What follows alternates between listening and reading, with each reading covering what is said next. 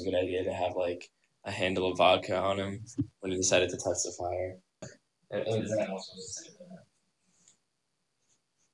Yeah, so it's apparently um, I'm not on either of the teams, but the, uh, when the freshmen run the laps around the fire, uh, apparently the swim team has to run in their swimsuits the whole way, and they make the track team run all the laps supposed to do. Which for the class of 2018 is 118 laps around the fire. Comes out to be a lot of miles uh, around this hot burning campfire in the middle of the night. So uh, I guess I, that's a track team initiation of sorts.